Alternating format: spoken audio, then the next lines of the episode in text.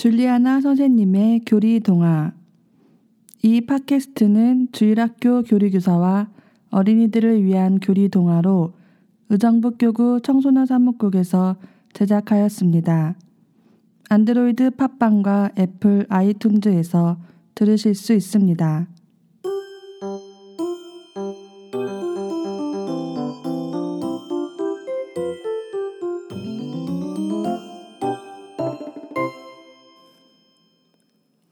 달력을 보면 이천십육 년이라고 써있죠.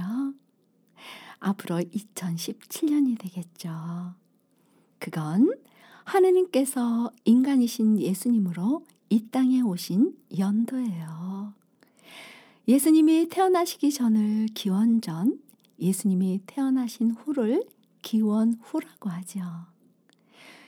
물론 각 나라마다 역사가 시작된 연도가 따로 있지만 온 세계의 역사는 예수님의 탄생으로부터 기준이 되어 새로운 역사가 시작된 셈이죠.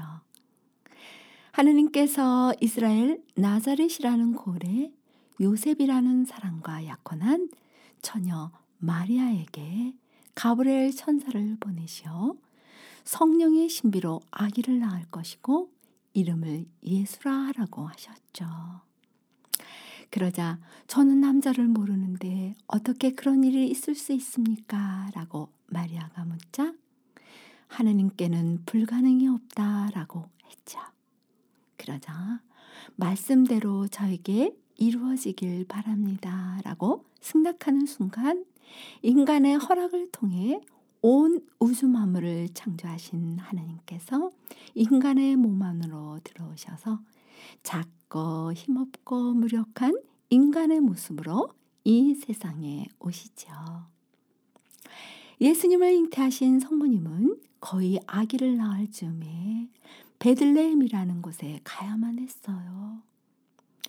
그러나 방을 구하지 못해 동물들이 사는 마구간에서 아기를 낳게 되었죠.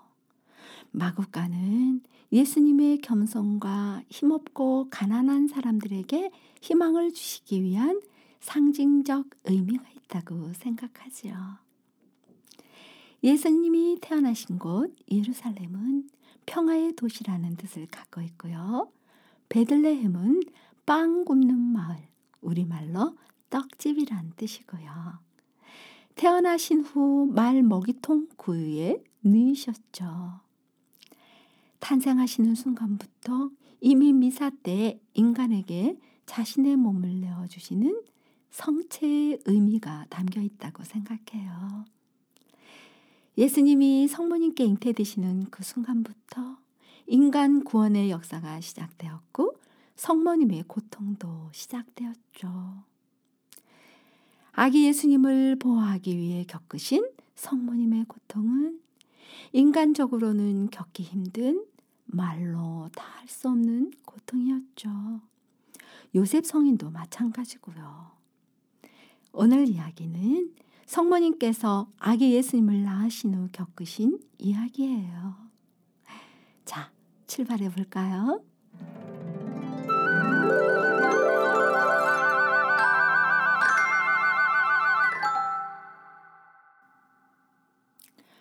아기 예수님을 살린 거미와 강도.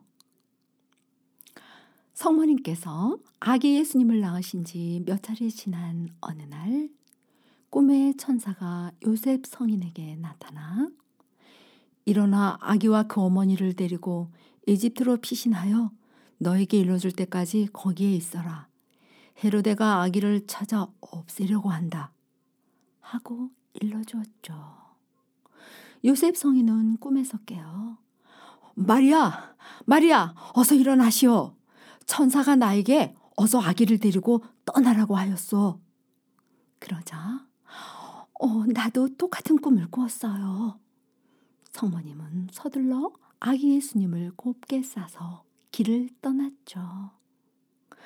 예수님이 태어나신 곳에는 헤로데라는 왕이 살고 있었어요.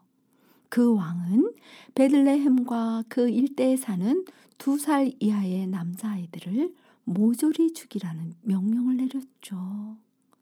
태어난 아기가 자기의 왕의 자리를 차지할지 모른다고 생각했거든요.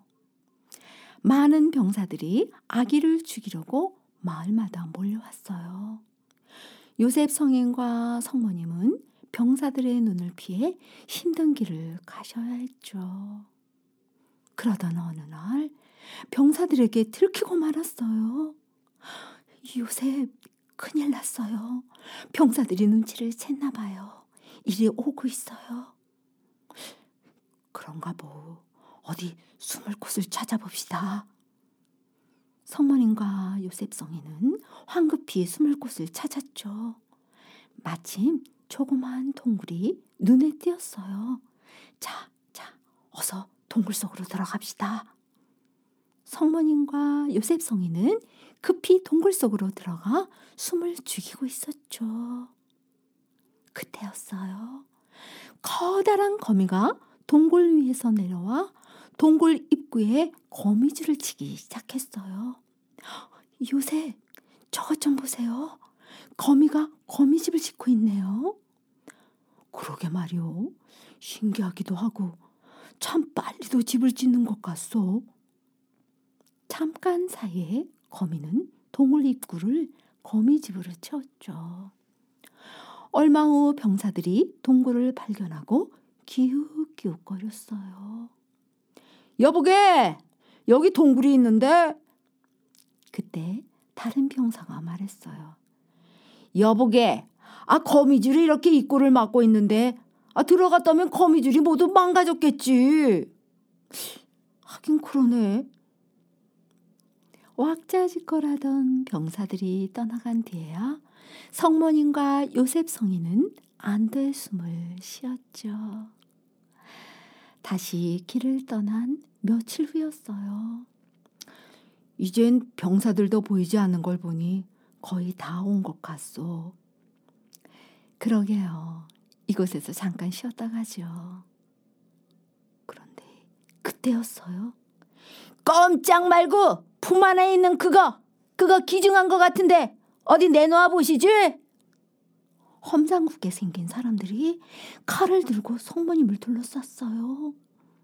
사람들이 다니는 길목에 몰래 숨어있다 오고 가는 사람들의 돈을 빼앗는 아주 나쁜 사람들이었어요.